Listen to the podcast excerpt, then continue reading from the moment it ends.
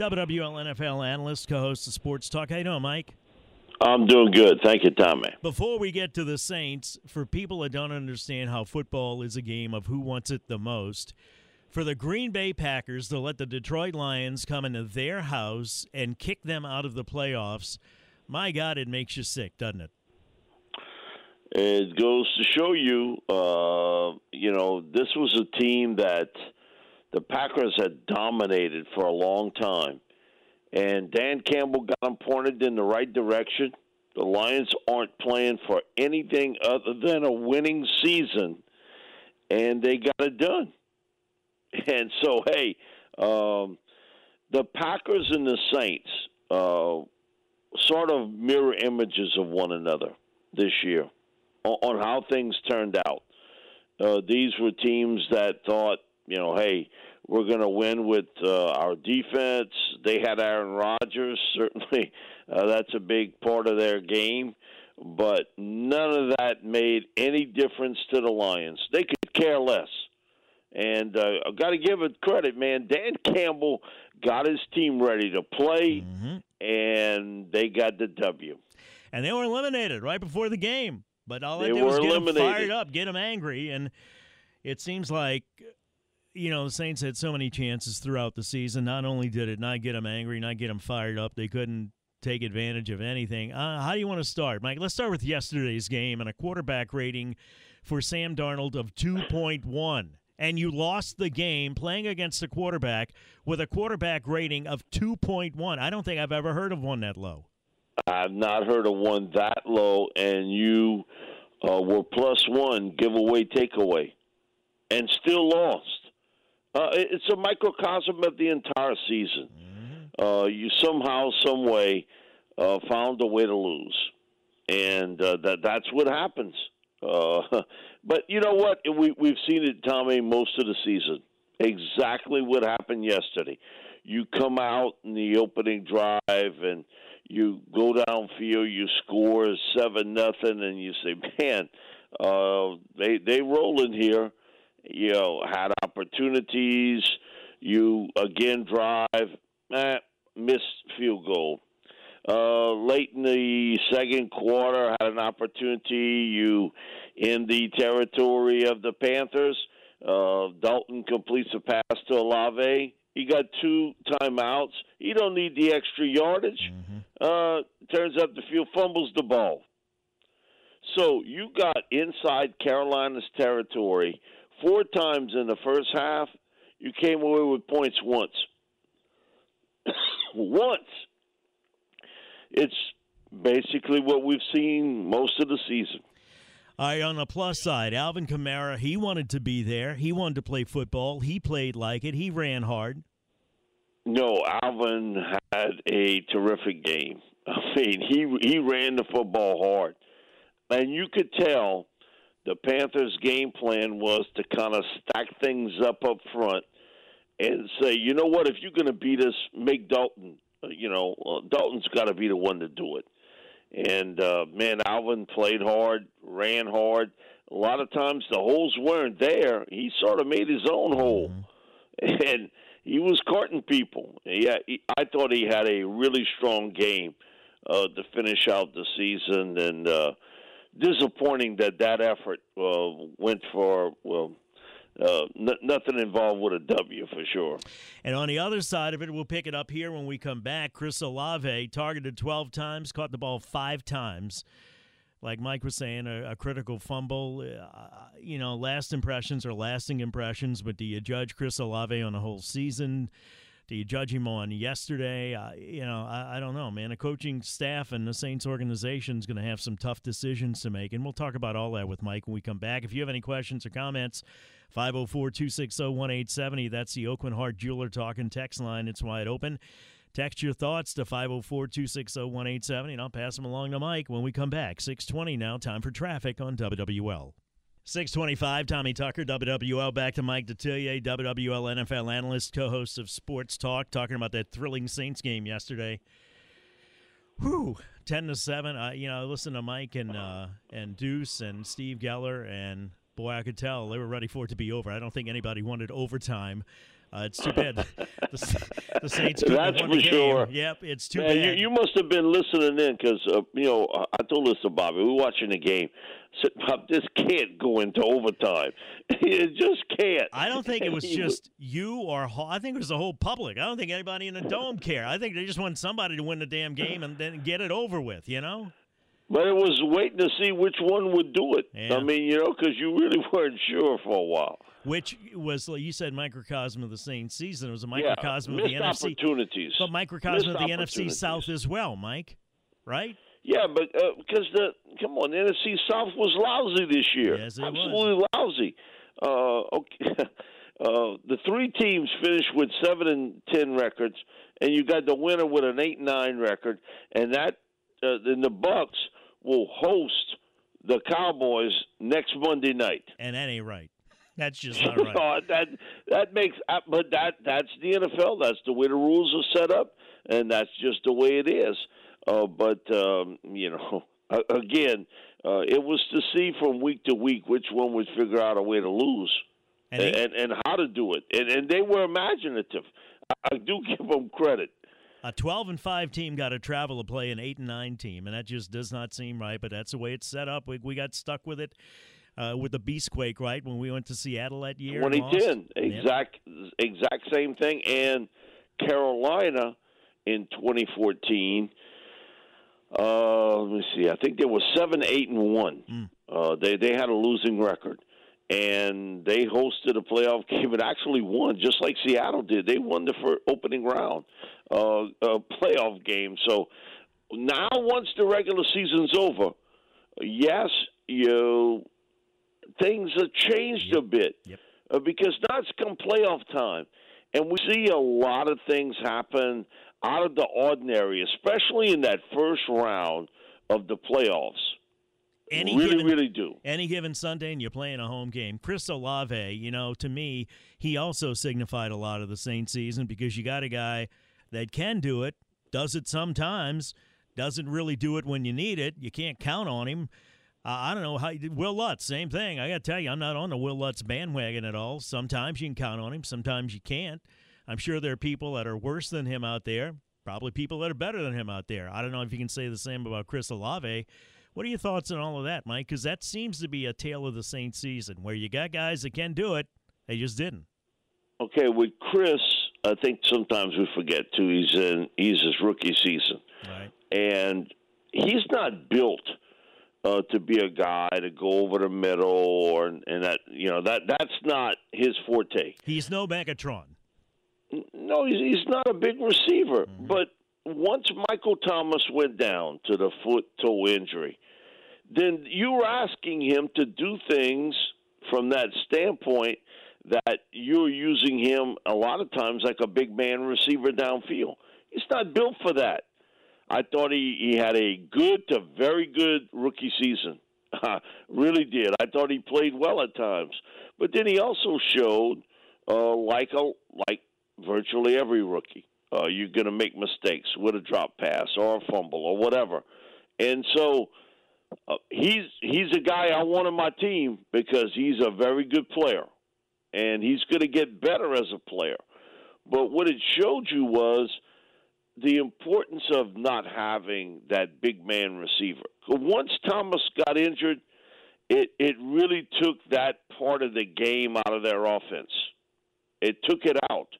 And Thomas is never playing again with the Saints. Never. I mean, what happened over the weekend to restructure that contract? That was a precursor to what's going to happen after June 1st, where they're going to cut him loose. Uh, that's nothing but paperwork to be done to free up cap money, and basically you're going to cut him loose after June 1st, where you can sort of separate uh, what you still owe him off the books. Why did he go along with it, Mike? because I, I think you know He most a new start, likely. yeah, I think most likely his agent and and Mickey Loomis had to sit down and said, "Hey, listen, um, it's maybe best we part ways here. Let's find a, a, a financial way to do it." And the Saints gave him a million dollars up front, and then kind of is going to separate that money after June first. And I've said this now for a long time. There's nobody that's going to trade for Thomas because of the contract. They're not giving you up anything. You gave him that contract. We don't want it. So if you want to get rid of him, you cut him loose. And that's exactly what the Saints are going to do after June 1st. But what happened over the weekend is a precursor to, to paperwork that's really going to be filed uh, in the early part of the summer. All right, let's take a quick break. Pick it up here. We come back. 504 260 187. You got any questions for Mike Detillier? Right now, it's time for WWL First News. For that, we go to Dave Cohen. 644 16 before 7. Tommy Tucker quickly back to Mike Detillier, WWL NFL analyst, co host of Sports Talk. Mike, how do the Saints even, how do you even begin this? Do you, do you work out your cap issues and then see um, from there wh- where you can go or who you can afford? Do you identify needs first? How would you even go about identifying needs? Because I was thinking about all of this yesterday because that's the way my mind works. And then, you know, you got to judge people on the totality of their performance, I guess, over the season. Uh, tell me, walk me through this. Where, how do you do it? Okay, first things first. Uh, and I said this a few months back, and, and I'll stick to it. You're going to have to have changes on your coaching staff and also personnel changes. Uh, you can't keep uh, redo the same thing over and expect different results. Okay, in any business, you know, I don't care if it's football or whatever. Uh, if it's not working, you can't rerun it back and expect something's going to be different.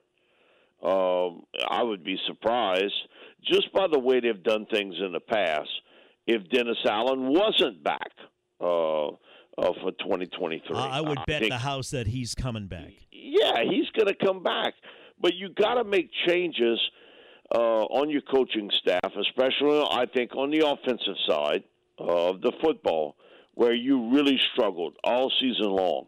Your defense came around. Uh, come on, you have a team to ten points and you lose. Mike, what I thought in the middle of the game yesterday, right before Deuce said it, was where was this defense?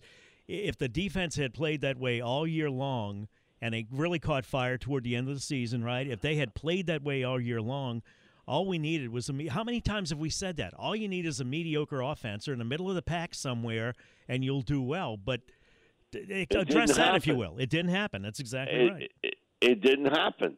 And, and don't give me injuries as an excuse. Everybody has injuries. Every team has it. Now, again, when they're going to have these press conferences, you're going to hear coaches, GMs, everybody else. Oh, well, we had injuries. Oh, okay. The other 31 teams had them too. Mm-hmm. Okay, you're not the lone wolf uh, with injuries. That's what you have an off season for to build up depth on your football team to do the best you can and give your cha- give your team a fighting chance when you do have them. So first things first, you got to come up with a coaching staff uh, for 2023, and, and Dennis is going to have to make some decisions. And you also have the specter in the background of a former coach getting back into the game that could potentially poach some of those assistant coaches away from you, mm. uh, because there is no doubt. Uh, I know Sean said a different story yesterday, but there is no doubt he wants to come back and coach again. And you know you have familiarity with a number of these assistant coaches on the staff. Well, he did say so he talked what, to the Denver people, right? Yeah, he said he talked to them, and you can't officially do it till mid-January. Mm-hmm. But here's my deal: you've already sort of come up with the parameters of a deal and you spoke. If you didn't have a major interest, you wouldn't have done that. Mm-hmm.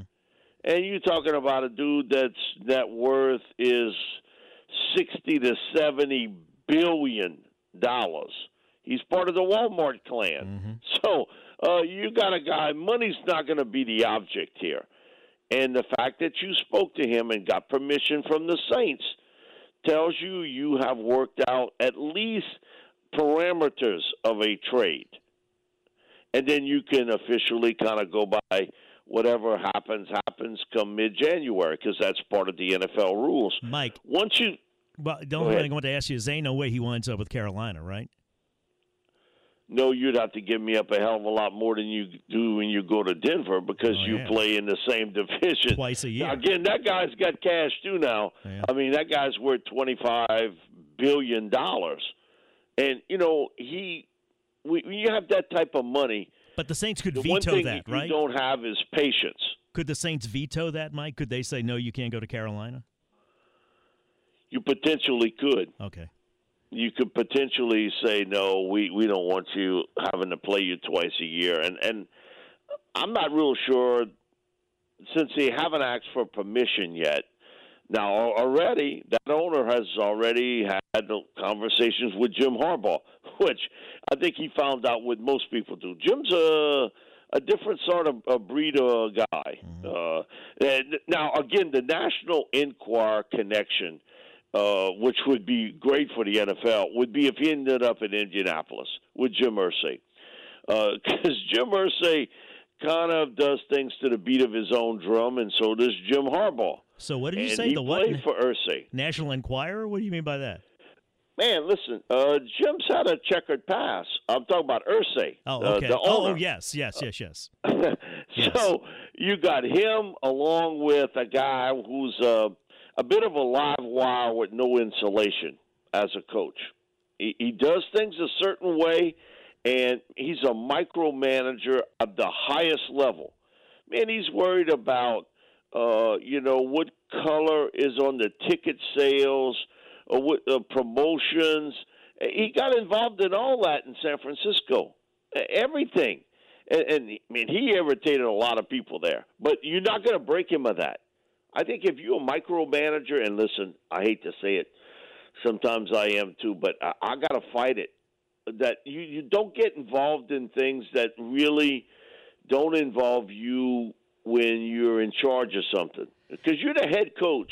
You're not in charge of promotions. You're not in charge of other things. But that has always been Harbaugh's deal. All right, let me take a break. We'll pick it up here. We come back. Would you say a live wire with no insulation? Live wire, no insulation. I six fifty one more when we come back. Nine till seven. Traffic now. WWL. 656 and a half before we run out of time i want to remind you to join bobby Hebert and mike detillier live in the silver slipper casino your host on the coast are going to analyze the saints final 10-7 loss to the panthers talk about the lessons learned this season what the future holds for the Saints, especially in lieu of Denver's pursuit of Sean Payton. 6:30 Saints coaches show. Bobby Hebert, Mike Hoss going deep with Saints head coach Dennis Allen and our good friend offensive lineman Zach Strief. That's on the Community Coffee Saints Radio Network. Then at 7:30, back to second guess with Bobby and Mike on WWL. Mike, what, what do you, uh, players, priorities, positions? A couple of minutes left. Where would you put the highest priorities? Uh, real quick, I'll just ask you. You, Wil Lutz. to you get think- better, Yeah, you Will real, real quick, uh, you, Go you got to figure out what you want to do at quarterback. Okay. Um, okay, if you're going to go out and try to get a veteran quarterback uh, in a trade, if it's uh, a Lamar Jackson, which seems to be a situation in Baltimore that they've come to an impasse that the Ravens can't re-sign him. They can't come to uh, a long-term deal. And they, they're going to have to part ways with him. They're going to have to trade him. Same thing with Derek Carr with the Raiders. Do you go that route, or do you try to go with a young quarterback uh, and try to draft one? Uh, so you're going to have to make that decision on exactly what you want to do and have the bridge guy if you're going to go with the young quarterback. Because, again, you're going to go through some growing pains with whoever you bring in as a rookie quarterback. That That's going to be it. And then I think for me, it's got to be you got to win up front. And I think that was a bit disappointing because of the fact that you spent so much capital uh, and money on your offensive line. You, you didn't get what you really put into it, and especially in the interior at offensive guard. And I think that's a spot that, that you're going to have to address in the offseason. And sort of the same situation on defense. What do you do with? I think Marcus Davenport's played his last game, but you got people like Carl Granderson, Onyemata, those type guys that their contracts are due. So you got to make up your decision there. Kaden Elliss is a, a guy that I think was the most improved player from a year ago. That you're going to have to take care of him financially. And your secondary, they really never played together as a unit. You you had a couple games where they did, but that was it. All Mike, season long, real quick, it we'll, was jumbled up. We'll talk to you again. Only 30 seconds. Good year for quarterbacks in the draft or not? No, it's not. Not like what it's going to be in in 2024. That seems to be the the money year for quarterbacks coming out of college. It's okay, but man, if you think all of a sudden those things are going to change, it's it's really not. So Bryce Young, you're not going to get a shot at.